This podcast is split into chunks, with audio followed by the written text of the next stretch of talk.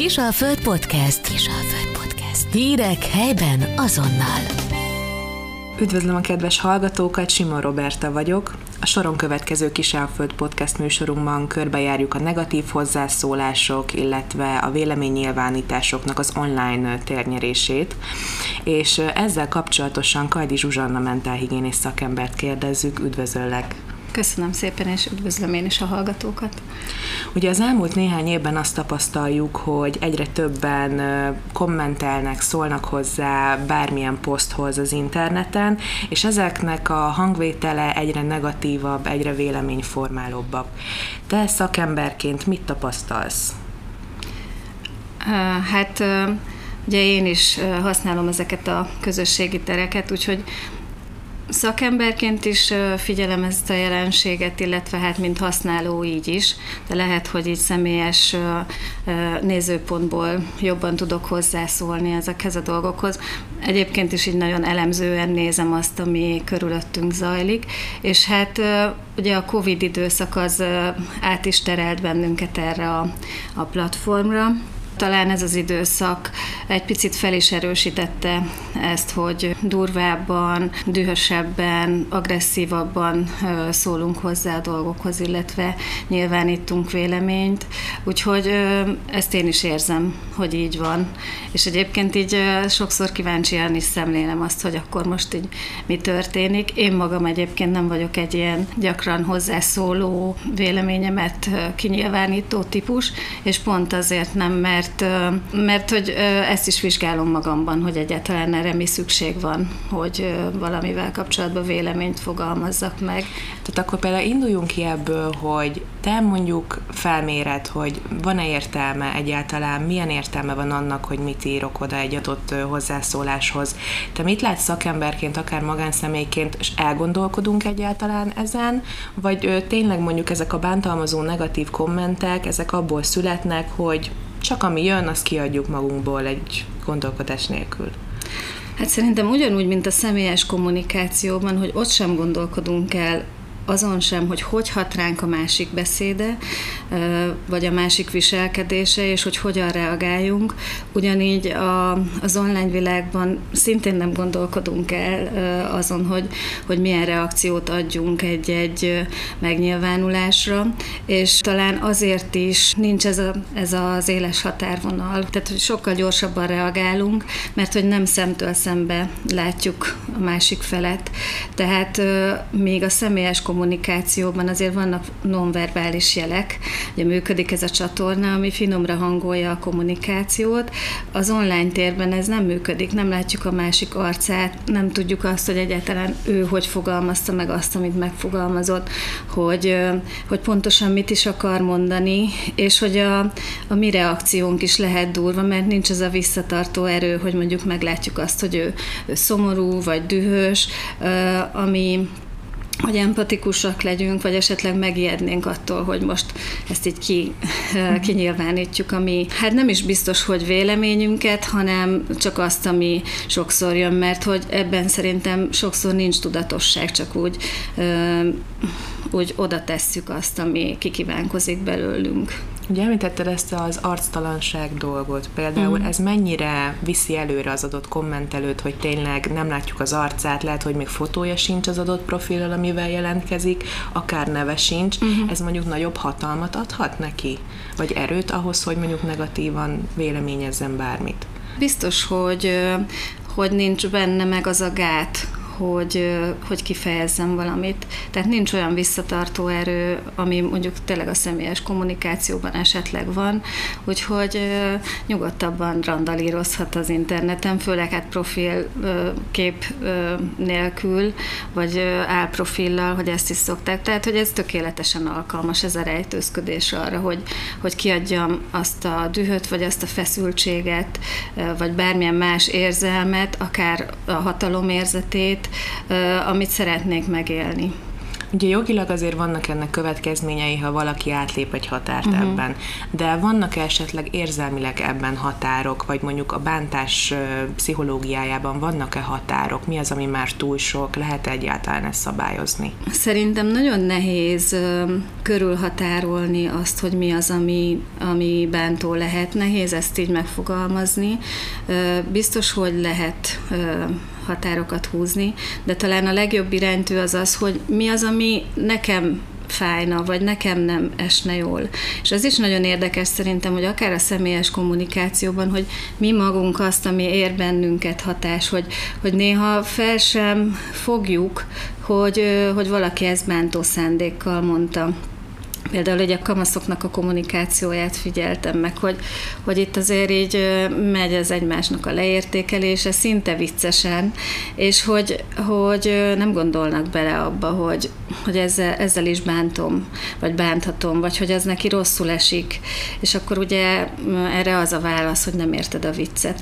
Hát először azt kell megtanulnunk, hogy mi az, ami nekünk fel, vagy hogy, hogy hogy hatnak ránk dolgok, és akkor azzal fogjuk tudni megérezni azt, hogy hogyan tudunk érzékenyek lenni más irányába is.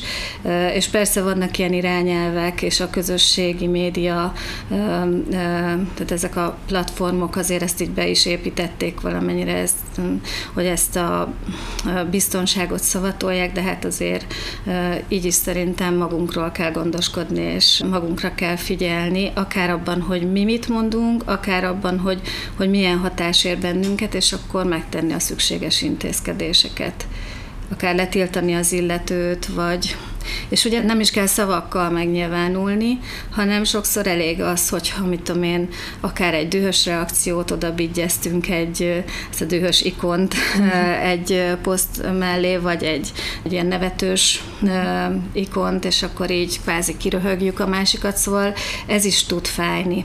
És azért azt ki kell mondani, hogy akár a verbális bántalmazás is, de akár az online bántalmazás is, hogy ugyanúgy fájhat, mint, mint a fizikai agresszió. Tehát ugyanúgy fájhat egy rossz mondat, mint mondjuk egy pofon. Tehát ugyanazokat a ugyanazok a mm, működések kapcsolnak be az idegrendszerben, mint egy fizikai bántásra. Ugye azért még az emberekben nagyon külön van ez, hogy, hogy fizikai vagy pszichológiai bántalmazás. Tehát ha mondjuk én elmondom a negatív véleményemet, kicsit megpiszkálom, megbántom a másikat az interneten, attól én még jó ember vagyok, mert én otthon mondjuk nem verem a feleségemet vagy a gyerekemet. Ezt külön lehet így egyáltalán választani? Hát van, aki külön tudja választani, van, aki nem aki mondjuk érzékeny a másikra is, tehát hogy van benne ennyi empátia. Szokták mondani, hogy a, akár a személyes kommunikációban is, hogyha mondjuk nem tudom magamat megvédeni, meg dühös vagyok a főnökömre, vagy a kollégámra, de nem tudok ott érvényt szerezni annak, amit szeretnék, akkor, akkor lehet, hogy a gyerekeimen vezetem le azt a feszültséget otthon, tehát hogy akkor morgolódok a feleségemmel, vagy a gyerekeimmel, akik közel állnak hozzám. Hát az internet meg az online tér sokkal nagyobb teret ad ennek, mert hogy ahogy beszéltük is, hogy személytelenül lehet ezt, ezt folytatni. Mi a helyzet azokkal, akik mondjuk direkt szeretnének megbántani mást, direkt szeretnének negatívat mondani, azok csak szimplán unatkoznak, és itt élik ki a frusztrációjukat, vagy csak a bunkóság beszél belőlük. Mi a véleményed?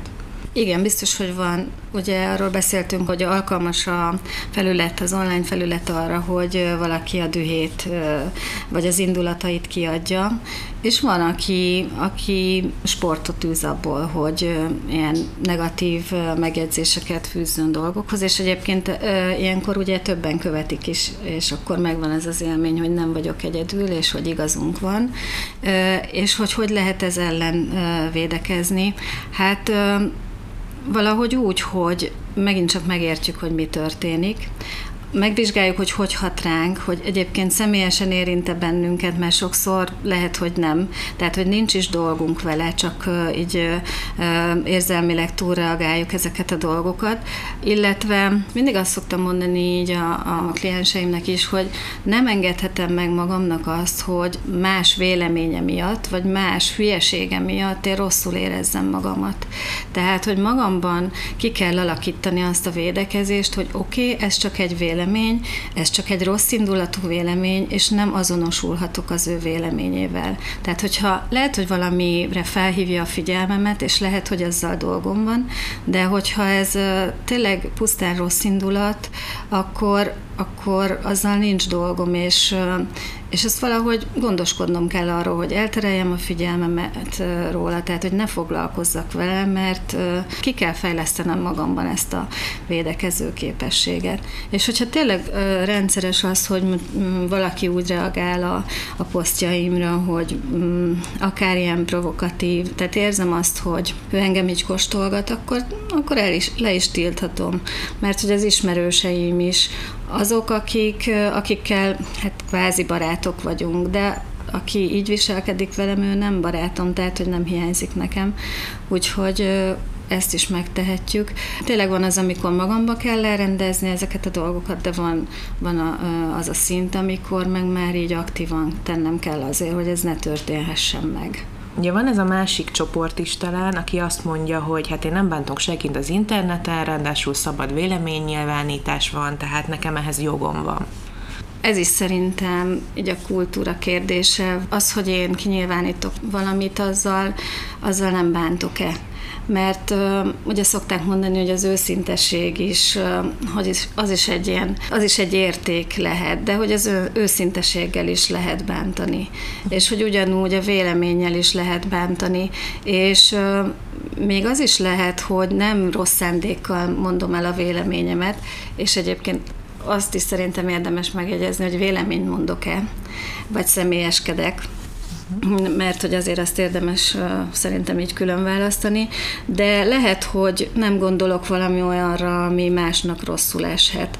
És még ez is megtörténhet, viszont hogyha kapok egy reakciót, már pedig ugye a, a véleményre lehet, hogy, hogy más véleményt is kapok, akkor viszont tudjam korrigálni azt, vagy tudjuk ezt megbeszélni, mert hogy így óhatatlanul is megsértődhet valaki valami olyanon, amit egyébként nem is úgy szántam, vagy nem is, nem is neki szántam. Úgyhogy azért ennek megvannak a maga a következményei, hogy kirakom a véleményemet. Meg hát az a kérdés, hogy miért miért csinálom, tehát hogy miért fontos nekem megfogalmazni a véleményemet, hogy, hogy ezzel képviselek vagy valami ügyet, de akkor ez tényleg olyan ügye, ami engem személy szerint érint, vagy csak így hangoztatom, hogy pufogtatom, hogy esetleg provokálok, vagy esetleg magam köré gyűjtök másokat, hogy én azt érezzem, hogy nem vagyok egyedül. Szóval, hogy szerintem érdemes ezt így megvizsgálni magunkban is, hogy ezt most miért is tesszük. Vagy valakinek a, a, mm, az igellését, a jóváhagyását szeretném megszerezni, vagy, vagy azt érzem, hogy akkor most egy csoporthoz tartozom. És akkor ugye nem menjünk bele annyira, de hogy itt van az a jelenség is, hogy aztán így politikai színezetet kapnak dolgok, vagy esetleg politikusok így kisajátítják egyeseknek a véleményét. Tehát, hogy azért ennek a következményeivel szerintem számolni kell. Uh-huh. De persze, egyébként meg szabad az, hogy valaki kinyilvánítsa a véleményét. De hogyan lesz mondjuk egy vélemény, egy építő kritika? Mire kell mondjuk odafigyelni, hogy ez, ez mondjuk építő lehessen? Uh-huh. Az építő kritika az ugye egy ilyen ambivalens, ambivalens fogalom, és erről ö, szoktak is beszélgetni, hogy egyáltalán létezik-e ez, és ö, szerintem eleve ott kezdődik, hogy, ö, hogy a véleményemet kérik-e. Tehát, hogy kíváncsiak-e arra, hogy én mit, mit gondolok. Ugye a kritika az általában ilyen személyes dolgokról szól, és az szerintem egy hatásértés, hogyha valaki azt, hogy én mit csinálok, kéretlenül bírálja. Még akár ha jó szándékkal is. Tehát, hogy, hogy nem biztos, hogy kíváncsi vagyok arra, hogy neked mi a véleményed az én személyes dolgomban. Úgyhogy eleve szerintem már itt kezdődik ez az egész dolog. A másik az meg az, én például, hogyha a gyerekeim is valamit kérdeznek, akkor, akkor megkérdezem, hogy most kedves legyek, vagy őszinte. Tehát amikor mondjuk egy ilyen negatív kritikát szeretnék megfogalmazni, és egyébként épp a lányom mondta tegnap, mert ezt így szóba hoztam, pont így a beszélgetésre készülve, hogy de hát anya, én ebbe akkor már tudom, hogy te valami, olyan, valami negatív dolgot szeretnél mondani, és akkor mondom, hogy igen, de hogy ezt egyébként én pont egy ilyen finomításképpen teszem be, hogy tud, hogy nem biztos, hogy most tetszeni fog az, amit mondok. Tehát, hogy benne van az a szándék, hogy én nem akarok így belegázolni. És egyébként van egy ilyen hármas szűrő, amit Szokratész fogalmazott meg, mert 2500 éve, tehát valószínű Hát ott is ez egy ilyen fontos kérdés volt, hogy mikor szólaljunk meg, hogy, hogy az, amit szeretnél mondani, az igaz-e, az, amit szeretnél mondani, azt jó szándékból mondod-e, illetve, hogy van-e valami haszna annak, hogy, hogy megszólalsz. Tehát, hogyha ezt a hármas szűrőt ráteszed erre, és ez egy ilyen tudatosság, a tudatosságnak a szűrője, akkor biztos, hogy kevésbé csúszunk bele ebbe, hogy mást, mást megbántunk.